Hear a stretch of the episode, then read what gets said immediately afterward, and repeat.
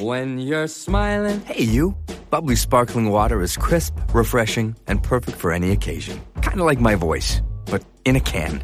No calories, no sweeteners, all smiles. Bubbly. Crack a smile.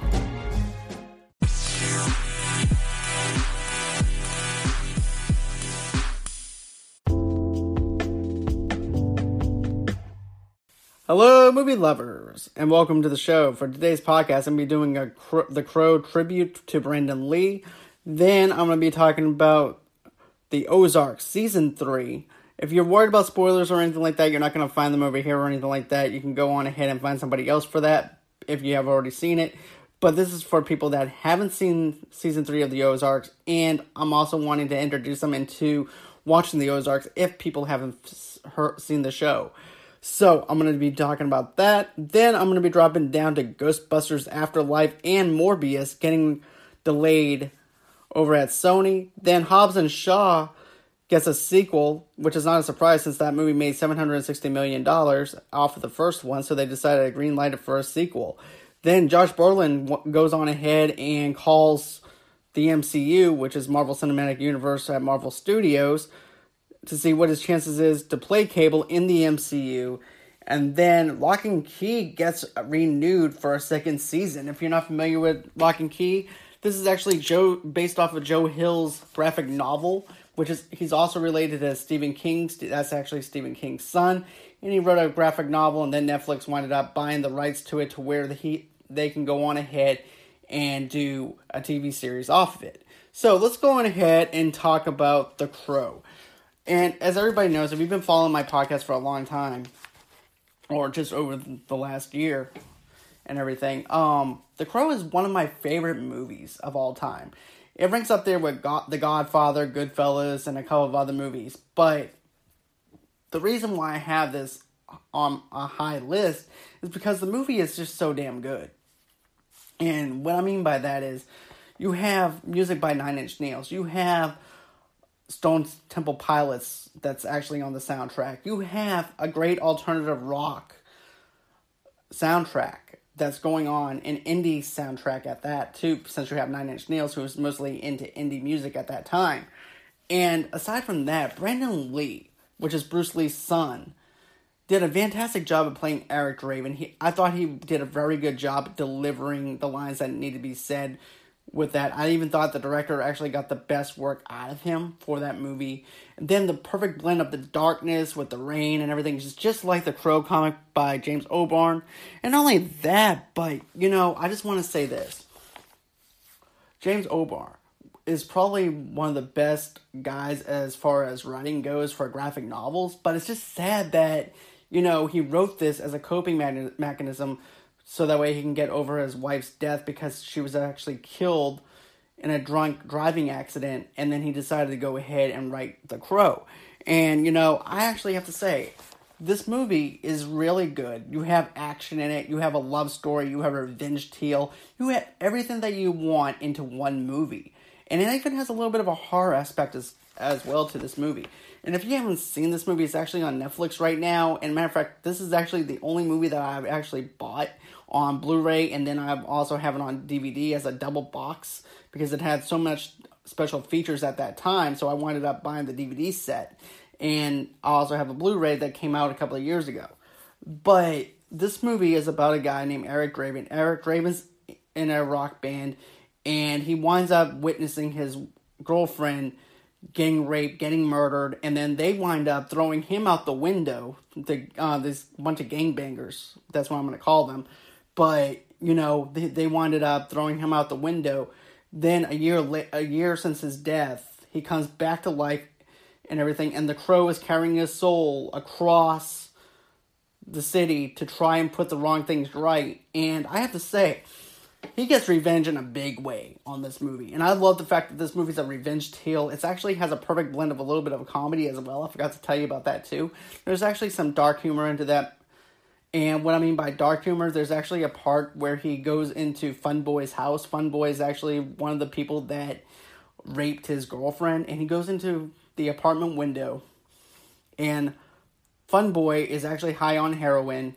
He takes the gun Fun Boy takes the gun and puts it to Eric Draven's hand because Eric Draven winds up covering the gun with his hand and he said, You got me dead. Bang. Next thing you know it, he shoots his hand and all of a sudden Eric is over there acting like it really hurt him and everything, and all of a sudden his hand, the bullet hole, winds up healing itself back up to show that he's actually immortal until he actually has to kill everybody and then he winds up being a human. But still, just the whole entire thing, he actually captured the character of the crow, of what uh, James O'Barr has actually done for that movie, and also for that graphic novel, by the way.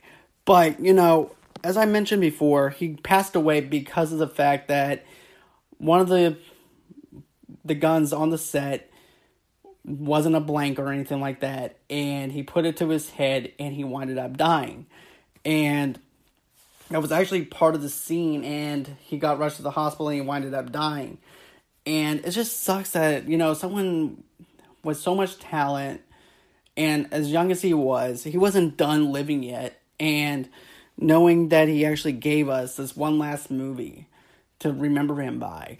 And, you know, I, I love Brandon Lee. I love his father and his movies and everything too. It just sucks though because he could have been so much more today. I think he would have been working with Jason Statham. I think he would be working with a lot of these action stars even today and I would I would love to see what him and Jason Statham would have done. I would love to see him in more martial arts movies and stuff like that because he does deliver that little bit of Bruce Lee essence whenever you look at the way he moves, the way he does his martial arts.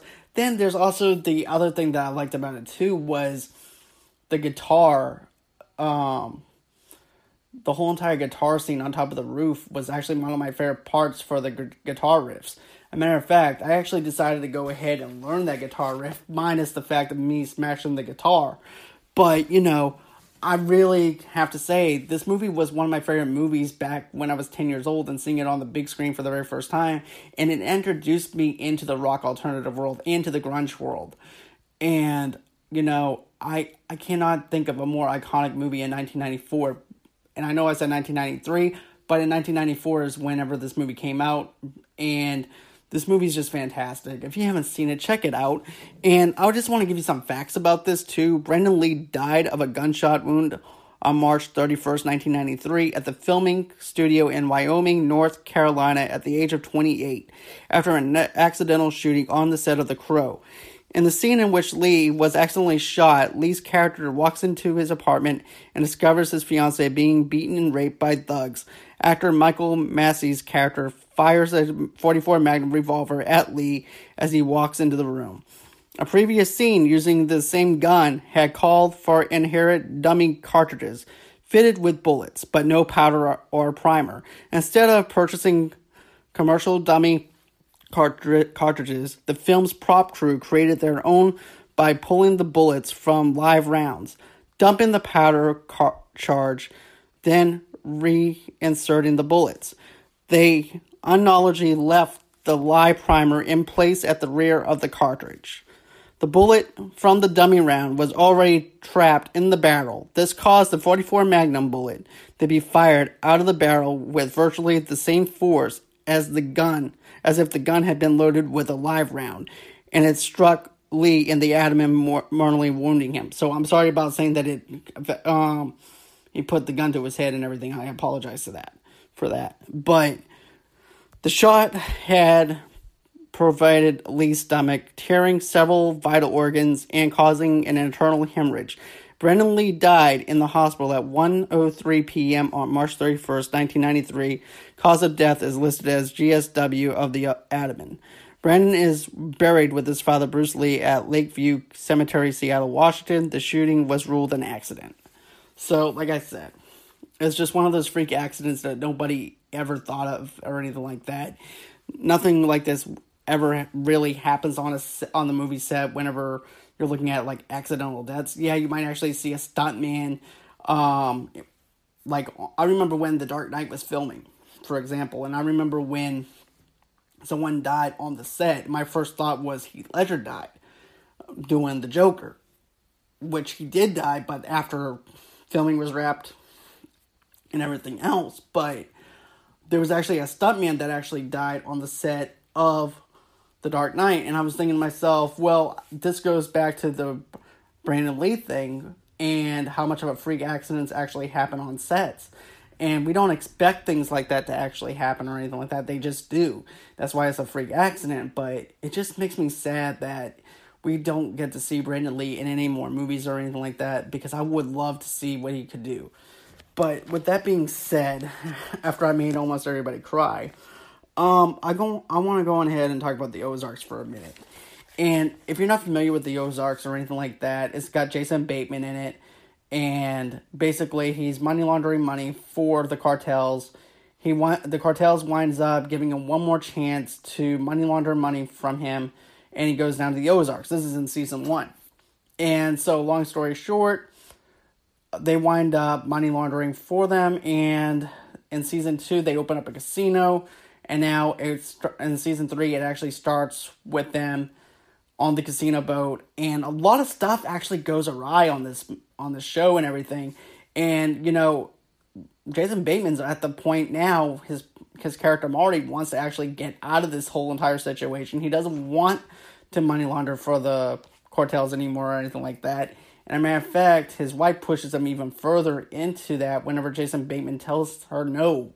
We don't need to be getting involved anymore or anything like that. We have the casinos. We don't need to be getting involved with this other guy who's actually part of the cartels, but is also part of a whole entire drug war that's going on in Mexico. But they wind up getting further and further into it. Then you also have the lawyer who was actually part of the cartels, and she was actually introduced into the second season, and she plays a bigger role in the third season to the point where she brings her daughter, uh, her son and daughter to the Ozarks to get away from everything that's happening. I think either in Chicago or New York, and you know they don't have any idea that their that their mother is even part of this world that she's in or anything like that. And so that's where that part is for them. And then there's this creepy old woman that I wish that they would have actually killed off in the first two seasons, but they don't. But there's still some tension there. There's still some hatred there between Wendy and her that still hasn't been settled or anything like that. And I'm not going to give out any spoilers as to why I don't like this character. All I have to say is if you wind up watching this show, you're going to find out why.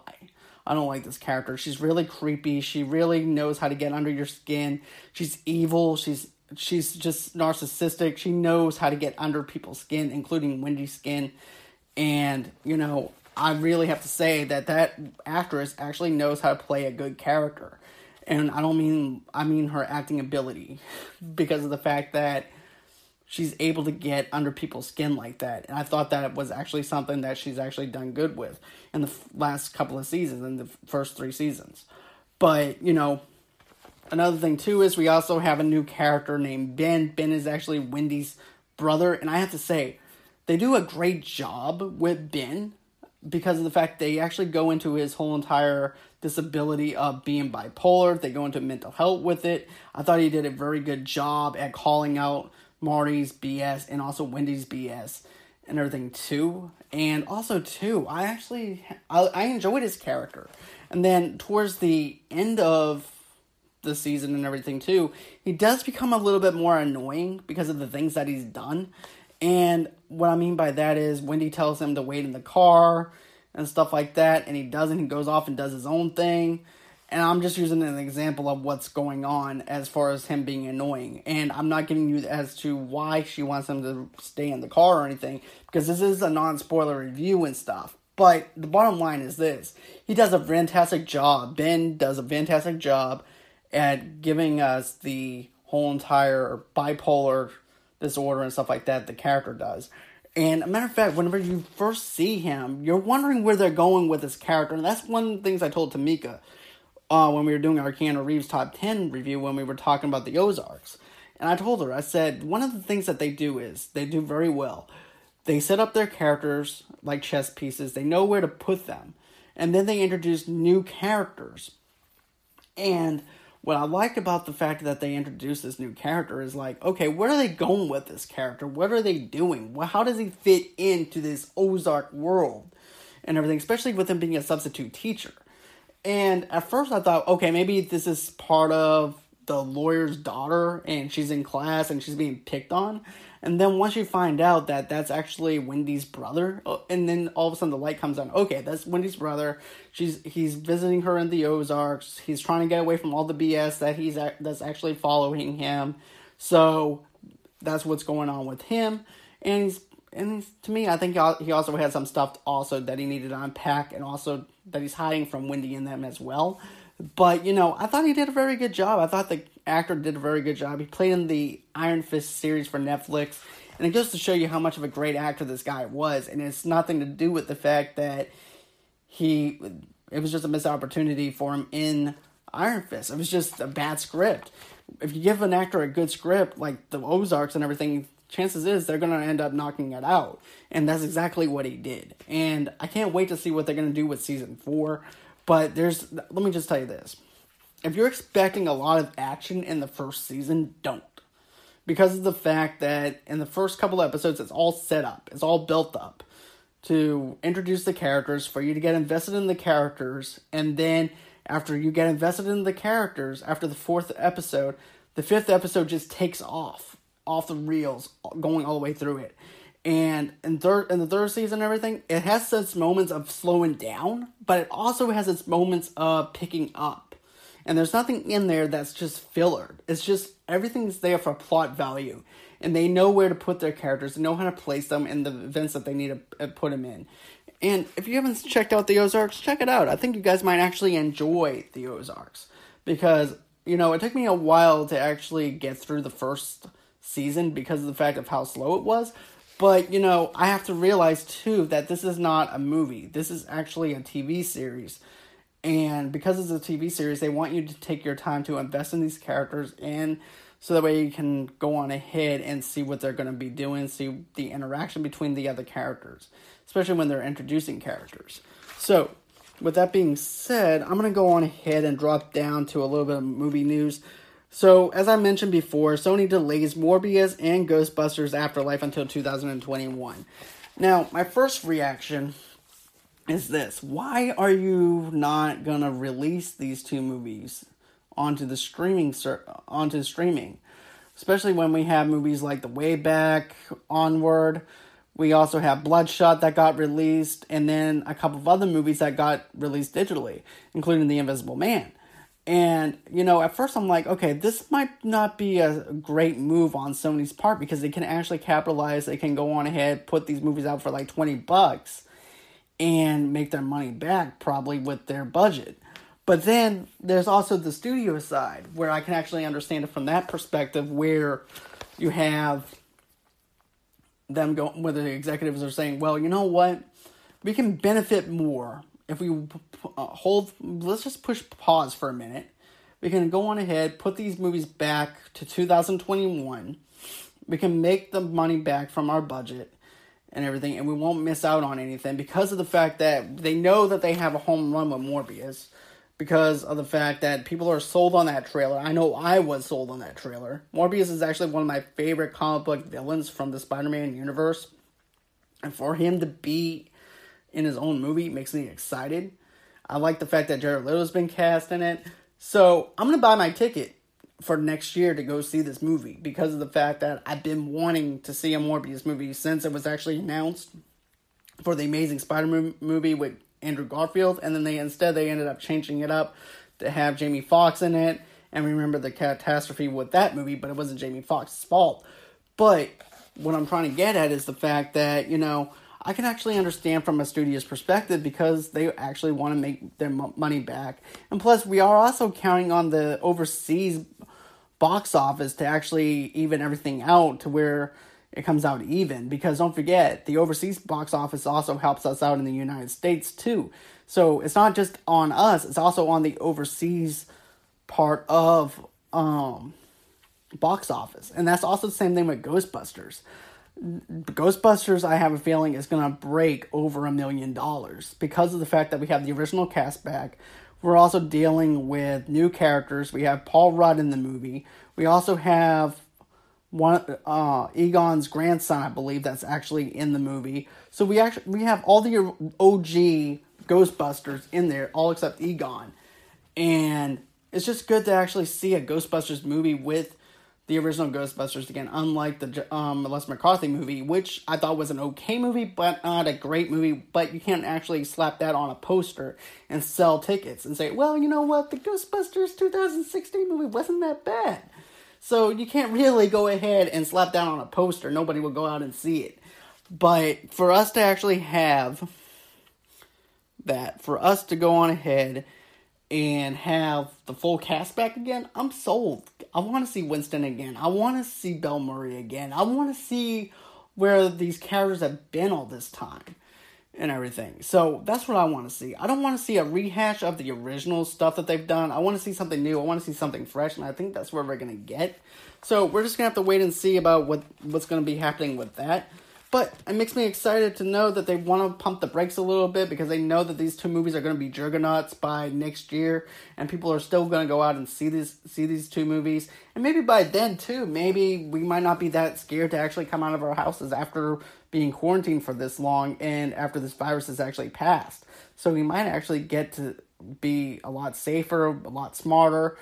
We might end up being able to see a movie and not have to worry about anything. So let's just see what happens.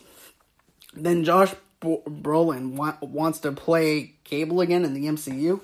You know what, Marvel Studios, go on ahead, put him back as Cable. I thought he was the best thing about Deadpool 2. I thought the chemistry between him and Ryan Reynolds was just fantastic. I thought that he really shined to that. Not only that, but they also said that they were going to keep Deadpool 2, well, not Deadpool, but Deadpool as a R-rated character and keep everything like they had it with the with Fox. So why not have Cable in it? Not only that, but Cable is also one of my favorite X Force characters. I'm very attached to his character as well. And I'm hoping that they don't change anything. I'm hoping that they actually have the same formula that they worked for the first two Deadpool movies. And I'm hoping that um, Josh Brolin actually does return as Cable to me, nobody else can actually play that role but him now. Don't get me wrong, there's other actors that could play him, but right now, Josh Brolin is actually the person that I can actually see in my mind now playing him. At first, it was Stephen Lang, and now it's Josh Brolin that's actually in my mind because I'm sold on Josh Brolin. I'm actually sold on his performance. So let's go on ahead and see what happens. Sign him up, MCU. Sign him up, Kevin Feige. Let's go on ahead and do this thing. Let's go ahead and see what you have in store for Cable because you can't go wrong with having the work with the mouth and also this grumpy old man that wants him to shut the hell up because he talks too much. So let's go on ahead and make that happen. So, anyways, um, so my final topic that I want to get into is Locke and Key gets renewed for a second season. And this is what I have to say. I enjoyed Locke and Key for season one. I know some people it wasn't for them or anything like that, but if you're only cut out of it on the first episode, you're only cheating yourself, in my opinion. And what I mean by that is you're not giving it enough time to actually get introduced into the characters or anything like that. Now, I can understand if you want to fold your cards and get out of there before, uh, after four episodes. That's understandable because you're already understanding what the tone is, you're understanding the dialogue flow, you're understanding what the plot is. But in the first episode, you're not really getting the full grasp of of what they're doing or anything like that. And also too, this is also based off of a Joe Hill graphic novel, like I mentioned before at the start of the podcast. And this is actually Stephen King's son that made this uh, graphic novel. And basically, you have these kids who move into this house with their mother after her husband died tragically and they he left her this house. This house actually has keys. Keys in this house have different abilities within this house. And then also has a lady at the well and stuff like that. And let me just tell you, this has a perfect blend of horror, fantasy, sci-fi, everything you want rolled up into one show. The acting ability with these kids is just fantastic. The chemistry just worked all the way through it. It does end up giving you a lot of jump scares here and there. It makes you wonder to of what they're going to be doing for this next season because don't forget there is a twist at the very end of season 1 but I'm not going to get into spoilers with that either but I'm sold on the fact that Locke and Key is actually going to be coming to Netflix again for a second season. And also, too, it's also gotten great reviews from other people, even people that are not even horror fans and everything are enjoying this show. And I even recommend it to people that are big, huge Stephen King fans to go out and check this TV show uh, show out and everything and binge watch it because of the fact that it's just so good. The writing in it is really good. As like I said, if you're having trouble with the dialogue, if you're ha- having trouble with the plot line at the start of the season, at, on the first episode, try and get through that because once you get through the first couple of episodes, it just goes spiraling down after that. And I don't mean spiraling down as a bad way. I mean as in the plot gets better, the characters get developed better, and the whole entire movement of the show gets better.